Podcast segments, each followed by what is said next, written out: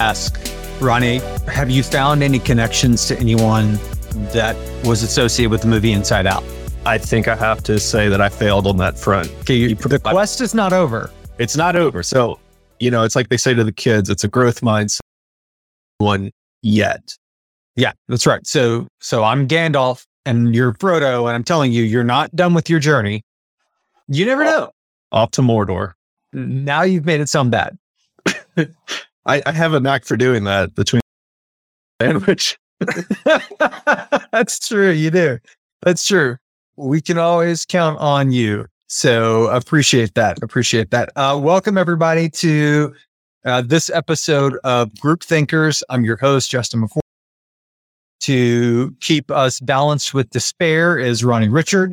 Group Thinkers is a podcast from RKD Group. On each and every episode, we have uh, someone who approaches something differently in the nonprofit space. They think about things differently. They've got a mindset. And uh, today's guest has a different type of mindset in a few different ways that uh, that we're going to dig into. Dan Saunders from Conrad Direct and uh, and other areas. Dan, welcome to the show. Hey, thanks a lot for having me, guys. I, I think I've been listening to the podcast since it launched, so I'm a big fan. It's an honor to be here. I guess you could call me a longtime listener, first time caller. Does this count as a yeah. call? Yeah, this yeah, this counts as a call. You're you're definitely you're definitely a long time. That's one of the ways that you and I got to know each other. Uh, Dan, you're you're the uh, you're vice president at I Direct. Uh, you have a, uh, play a couple of key roles with the Direct Marketing Association of Washington uh, and uh, and also with the Data Strategy Forum, which is actually coming up uh, in a, a, very short amount of time. So um, I don't want to take away your entire career thunder, but uh, you have all of these various hats of where you landed on the uh, nonprofit marketing space, in addition to your own nonprofit marketing podcast, Dynamic Nonprofits with Dan, DN, D, DNPD. How do you, how do uh, DNP, I, I, guess. Yeah, I guess uh, I'm still working yeah. on a catchy, uh, on, on, a catchy abbreviation. Maybe uh, you guys could help me out with some ideas there. I was looking for some marketing tips for the pond. yeah, exactly. so, so Dan's got, uh, you know, he's got uh, perspective on multiple different aspects of the industry, and and so we're going to definitely dig into that today. Dan, we've been talking uh, about the research that RKD put out in the last two tied to really tied to retention and relationships. More than anything, it's about relationships and how to make them stronger because that plays into retention. And so we're going to dig into some of that down the road and, and certainly through your interest on it. But just at the outset, I, I would love for you to share with our listening and viewing audience uh, your career path uh, how you uh, how you've gotten to where you are today, and and touch on some of those very that you've worn along the way. Sure, uh, I can't wait to dig in here. Like many of us, most of us in this industry, uh, my path into the business was not necessarily planned. It was not a straight line. It was kind of a, definitely a journey to get there, which is what I think this industry so interesting. I was born and raised in northern New Jersey. Uh, went to school at Montclair State University, majored in broadcast communications. Obviously, took a different path, track, but maybe some of that is coming full circle now with the podcast. It's funny how things found. But uh, after school, I had a, uh, a six month uh, stopover in the wedding industry as a wedding videographer, uh, which we can get into a little bit. A lot of unexpected connections to the fundraising world there.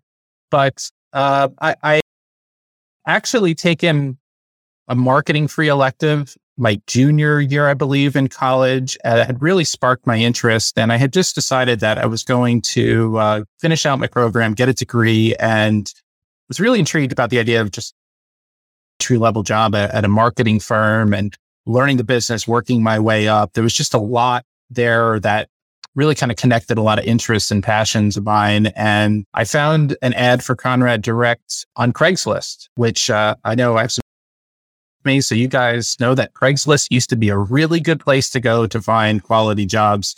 And uh, there was an interesting write up uh, there. It was more or less your standard entry level marketing ad, but it included a blurb at the end that politics not necessary, but considered helpful. I thought that was interesting. I've always been interested in politics and public policy before it was really cool to care about these kinds of things. And uh, knew nothing about the list industry, knew nothing about how direct mail ended up, but obviously ended up getting the job and, and just kind of developed um, a really quick passion for helping nonprofit organizations find new donors, come up with creative lists and data strategies to do that. You know, I've always been a numbers guy. Uh, I'll probably age myself a little bit here, but I used to look forward to the Sunday paper because you would have both the full statistics for the Mets and the Yankees there. And I love just memorizing batting averages and, and the so I was always really a numbers and data guy, and it just kind of married a lot of uh, passions of mine and, and allowed me to work uh, with some great causes that I care a lot about. And uh, I've been fortunate to uh, work my way up in the industry. I'm vice president Conrad for 15 years, my entirety in the industry. And I'd say, you know, the first 10 years of my journey in the nonprofit sector, I I, I gained a, a, good reputation in, in my corner of the industry, the clients I work list brokerage. But coming into the business when I did, I had an opportunity to attend both uh, shows that were oriented towards direct mail and towards digital. And I did a little bit of both. Uh, I did a little bit on, on each side and that perspective because I could see that for one thing, back then, the audiences at these shows were completely unique but they were often having the same conversations. And I was seeing a lot of things from the digital world that could help direct mail and vice versa. And years ago, I started taking some conversations I was having on the sideline with colleagues about direct mail and digital being viewed more as uh, supporting roles for each other and not necessarily competitors where they're always trying to compete with each other for, for And I just decided to kind of put that into action and start publishing original content on LinkedIn, writing some articles. That led to uh, the podcast, which has now been downloaded by um, 5,000. And uh, it, it's just been a really cool experience uh, entering the conversation in the nonprofit space. And my thing is, is advocating for what I call an unsiloed approach to fundraising. And we could talk a little bit about exactly what that is, but, but essentially allowing different parts of the nonprofit sector and, and our fundraising channels to uh, work together in a coordinated manner. Dan, you mentioned you, you talk about unsiloed fundraising, and is that, I mean, is it more or less integration and things? Is there more to it? I mean, I've seen you talk about it a lot. Can you kind of unpack that a little bit for us of what that means?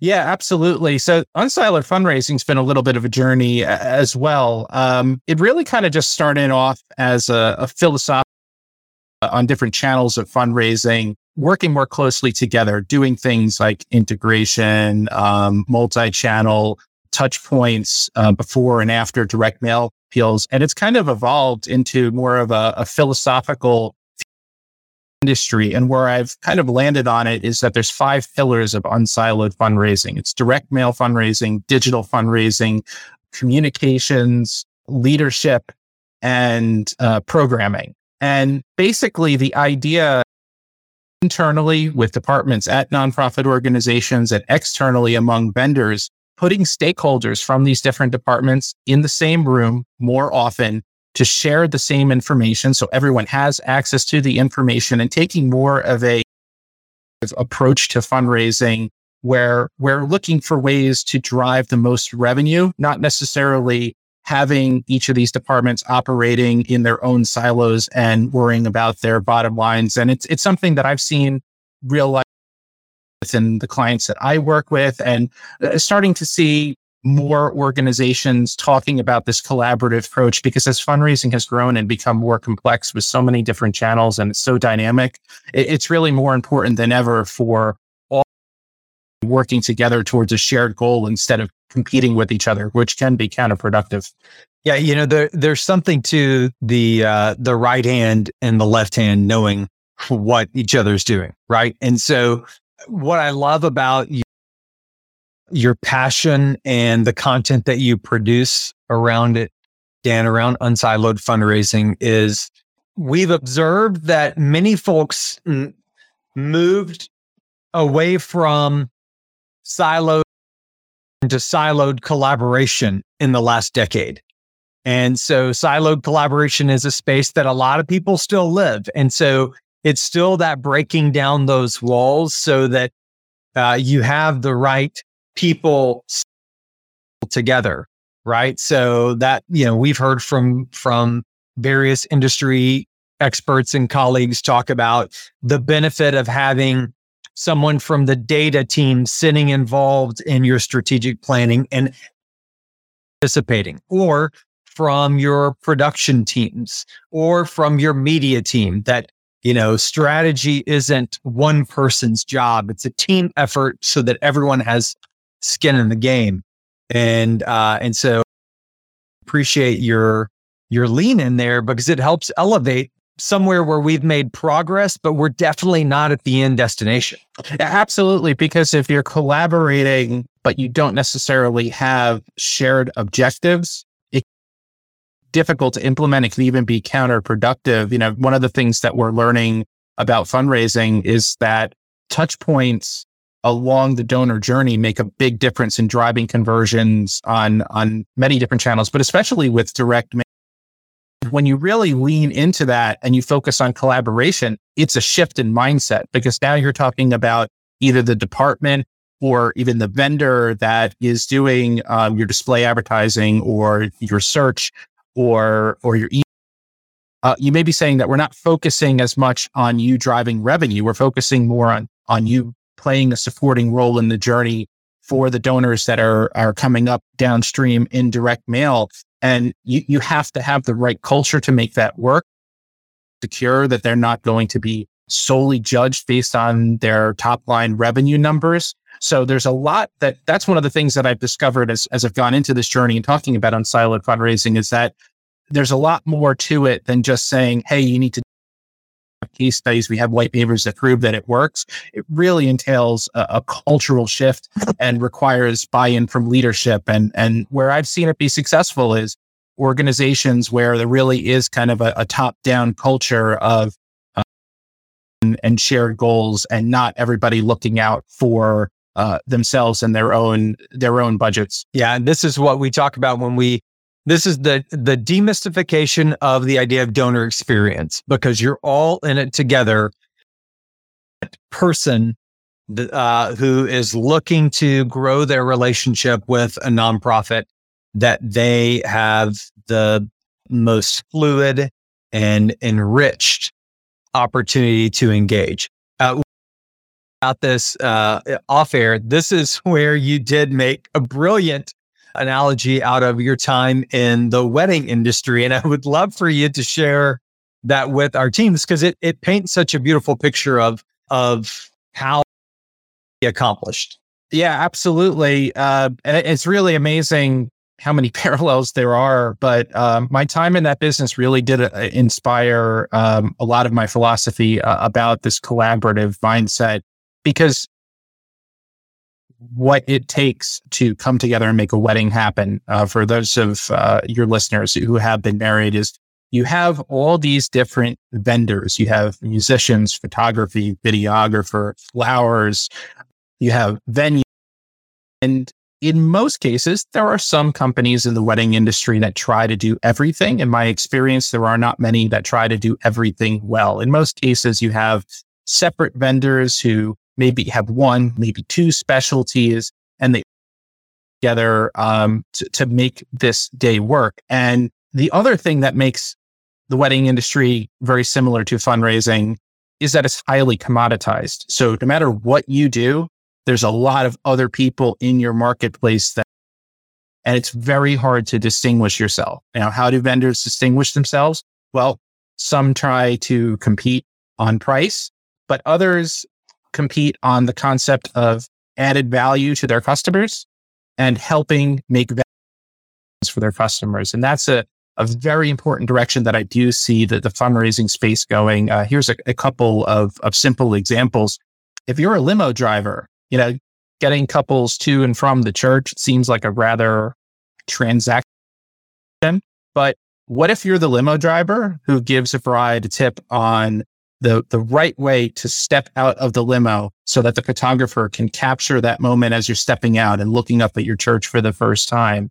Um, limo drivers, they've hundreds, even thousands of weddings, and they have this knowledge. Even though they're not photographers, they understand um, the advice to share to help capture that magic moment. Think about what you've created then for that couple. Then you've allowed them to preserve this this moment that forever um, that's so much more than just the transactional relationship of, of driving people around. Another thing I learned, you know, from, from my father, who was a wedding photographer. That's how I got into video initially was he used to always help uh, the grooms nears. I don't know about you guys, but I'm terrible at that. I always end up stabbing myself or the flower ends up crooked. And, and that little touch, it's just like a little simple thing that you could do to make the couple's day easier and smoother. And those are the kinds of things that remember and hang on to when they're referring you to their friends and family. By the same extension, when you're in the wedding business, you get asked for referrals all the time. So if you do, if you're a photographer, you're going to get asked, Hey, do you know anyone that you refer flowers? And maybe you don't specialize in flowers, but maybe you've learned uh, enough about it that you can provide some tips in talking to flower vendors and refer them to um, quality people who you know and trust. So work in developing those relationships so that you can be confident in the people that you're referring those services to. So it's not something that you provide. Maybe you have a commission based relationship for referrals with that vendor. Maybe you don't. But the fact that you're taking time, that valuable connection is what that couple is going to hold on to. That's what they're going to remember. And it just makes that extra special impression that distinguishes you from other people who have just a strictly transactional relationship with their client. Where I see the fundraising space going because there are so many channels now. and It is so dynamic. Very few companies do everything and even full service agencies usually have something that they have to rely on outside partners for. So having uh, to be able to at least add some quality perspective and information for your clients, I, I find to be very super important, as well as having the ability to make those connections. Because my philosophy about this, and this, you're working internally at a nonprofit and you get a, asked a question about something that you don't do every day, or you work externally as a vendor, is that every time you say, I don't know, you give up your seat at your table. And whether we're working at, or we're working as a supporting vendor, the goal should always be to make our seat, to maintain our seat, to make it as valuable and as impressionable as possible. And we can do that by offering added value and knowledge about things we don't provide directly and helping actions for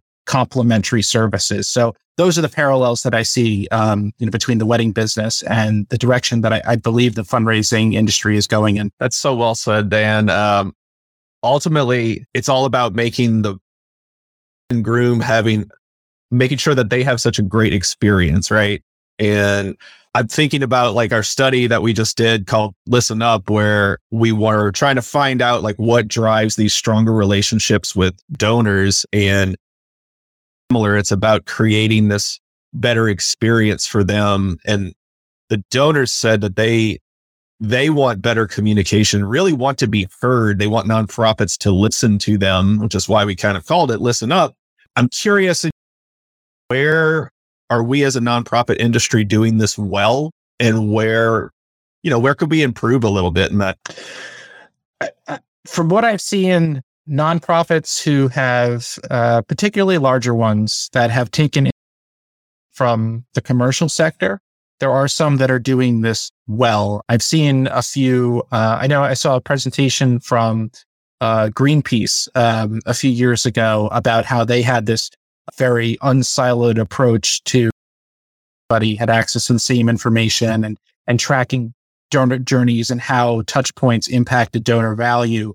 Um, where I see that it, it's still kind of breaking down and there's a lot of inertia.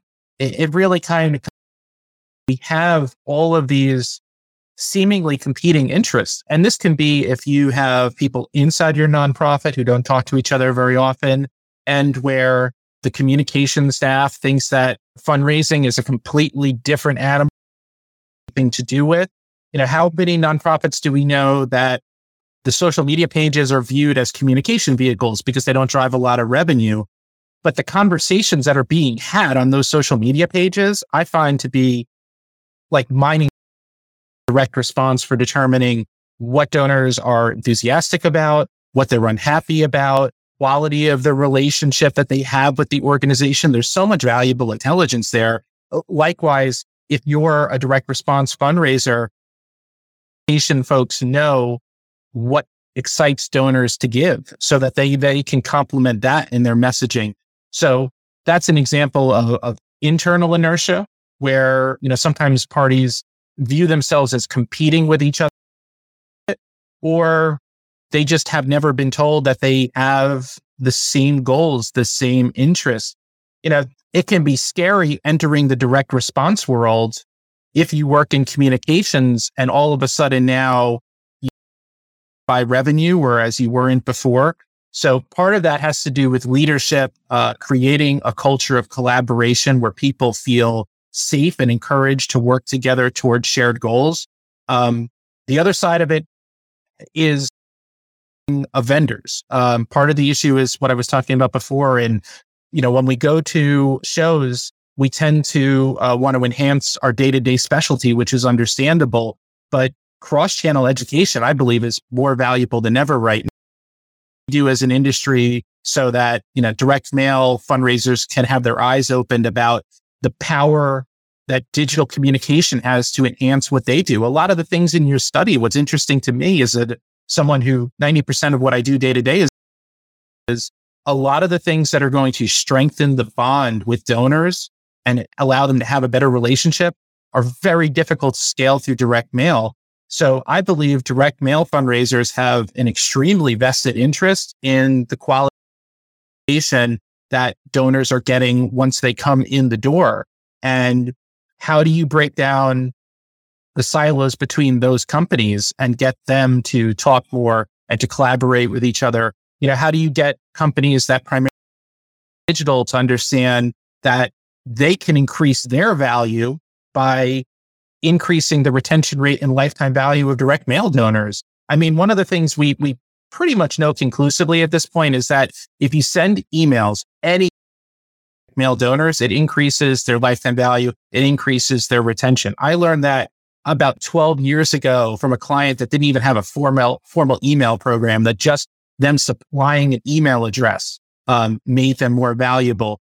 What that is that a lot of it's just happening incidentally, right? Donors are just kind of getting thrown into the email program with anyone, everyone else. But what if we started customizing email content for what donor, uh, direct mail donors were coming in on or create programs specifically for direct mail donors there's just so much more that we can do there to optimize that experience. And in, in order for that to happen, there has to be a breaking down of the silos.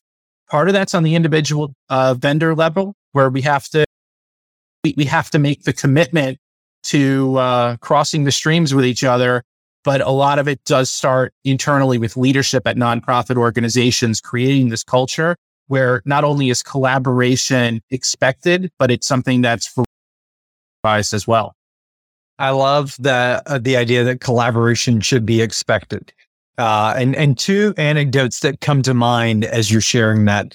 One, it's a very simple behavior that Ronnie and I see from one colleagues that she will constantly use the phrase plussing. And so she'll have an idea and then she'll put it to a handful of people and and basically lob with the expectation of, hey, Ronnie, I know you're to plus meaning I'm putting this out there because I feel like I've done kind of as far as I can take it right now. I need someone else to help lean in, add to this, and help build it and make it better and better and better. And I think that that's a a, a real that uh, that folks could adopt more often. The second is something that I heard from uh, an organization that we worked with with organization that we're working with where recently they had a new hire come in whose role is overseeing all digital channels from the marketing and fundraising side. But there's someone who is also overseeing direct response and kind of the annual fund. Now, there's a collision within there. Like there's this Venn and uh, and so our primary day to day contact over the direct response side uh, shared with me, I own the revenue goal. The revenue goal is my goal, but this person that has come in that owns the you know the digital us, they have a vested interest in the revenue goal, and just that little slight twist makes all the difference because it sets up this expectation of collaboration and that uh, that we can rise the tide, which is going to, you know, lift all boats. So, Dan, what what's stopping us? It's also logical. There's data points that are now more than a decade old. We're continuing to get more data points around it. Some organizations are making shifts. Are the biggest barriers from uh, seeing this as a unsiloing as a mass movement?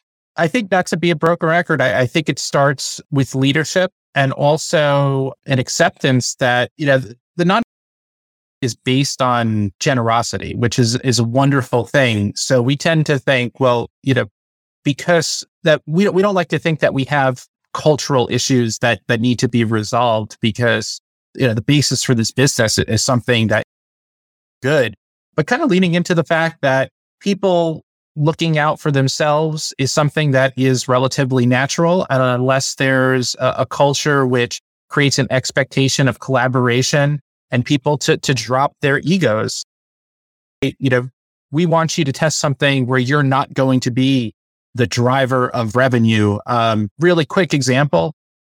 As a direct mail fundraiser, I'm really excited about the potential for connected television to direct mail results But how does that conversation starts where a CTV test isn't necessarily about driving revenue. It's about trying to boost another channel and establishing its own unique value by doing that. I think that all starts with things are expected and nonprofits investing in things like team building exercises and getting people who don't normally talk into the same room. You know, this sounds so simple, guys, but the first guess whenever somebody says, you know, how, well, where do we begin? It's having an all hands on deck meeting where you get all the stakeholders into the room. And that's where I come up with the five pillars is I think these are the five departments that you need to have together. I mean, we haven't really talked a lot about programming. Uh, so to unpack here, but you know, programming is the work product for fundraising. And yeah, that's why direct response fundraisers should be talking to programming to know what's coming down the pike programming should be talking to the direct response team to understand what excites the donors that they didn't have on the calendar for next year that they should be doing more of because they know it's something that the donors value and, and putting everybody into the same room, you know, once a month, once a quarter, whatever's practical. And I, I, can, I can hear the eye rolls when I'm because nobody wants another meeting just for the sake of having a, a meeting. And I, I totally understand that. And I'm empathetic to that. And, and I think the way that you make those meetings productive is how they're structured is you tell everybody that's coming, this is not a CYA meeting. We don't want to hear about your personal achievements, your department's goals and how you fared. The idea is to come here and share information that could be useful for the group. And you just kind of change the perspective. And I think that's how you start that cultural shift where everything isn't just about reporting your own goals and your own objectives. It's about sharing information that could be helpful to others. But I really think it begins with putting everybody in the same room and then from there expanding out and having an annual meeting with all of your fundraising vendors. Um, and the same thing is they talk about what they're doing, but the idea is to share information uh, to make everybody better at what they do, to make the organization stronger collectively. And to foster collaboration. But I think that's that's that's where it all begins. Same room with a shared, unselfish objective.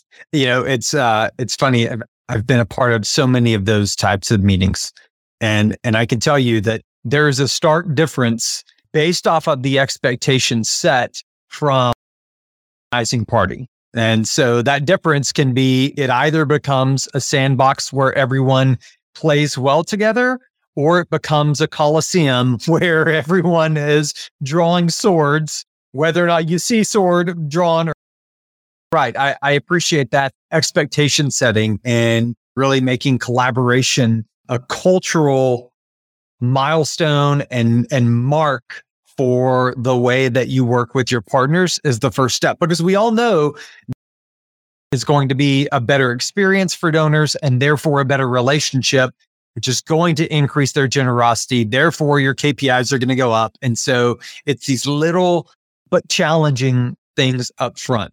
Dan I, you know just as we have our time today uh, you know, I just I want to make sure and and and draw attention for our listening audience the you know the amount of things that you do that help force this sort of collaboration. And so you know you're with the data strategy forum of helping transition that away from a siloed singular event into an event that focuses on all aspects of how data is used for nonprofit marketing you know the content that you produce nonprofits uh, the podcast is available uh, on Apple and it's on Spotify and various other places where you can find it. You know, we just appreciate that you're someone who is walking the walk whenever it comes to trying to expectation for collaboration. And so thanks for for all you're doing on that aspect, man. It, it's it's real stuff. Well, I, I, appreciate that a lot, and um, everyone is free to reach out to me on on LinkedIn. Um, you could email me at Conrad Direct if you'd like. But yeah, I'm just talking to fundraisers who are doing interesting things that have bold ideas and just talking about this business because it is so dynamic and, and something that I care about a lot. And uh, have been trying to get back to and implementing some of these ideas through uh, the DMAW and put out a word of advice to, to listeners if there's any young professionals or even, you know, not so young professionals that have been doing this for a long time and holding on to ideas. Uh, I appreciate the kind words, uh, Justin. Um, but I wish that I had started engaging in thought leaders and I, that I did. It's, it's one of the best things that I've, I, have i have ever done. And especially with LinkedIn, the marketplace is really open to everyone. And, and I know there are so many interesting and exciting fundraisers out there that have a lot of ideas, maybe some things that buck.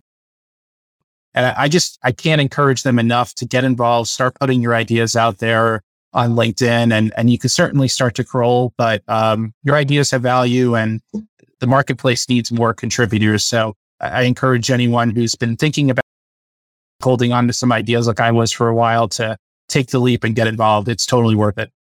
That's awesome. Uh, it's uh, very, very well said. Dan, thanks for the time today. Uh, we appreciate it. Uh, as always, folks want to check out any other episodes they're available uh, on basically anywhere that you listen to things, and and now thanks to Ronnie's Magic, they're also available on YouTube so that you can watch them, and uh, and so uh, all all sorts of other content available. Dot com.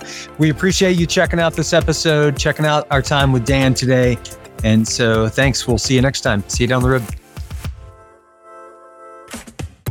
Group Thinkers is a production of RKD Group. For more, rkdgroup.com slash podcast.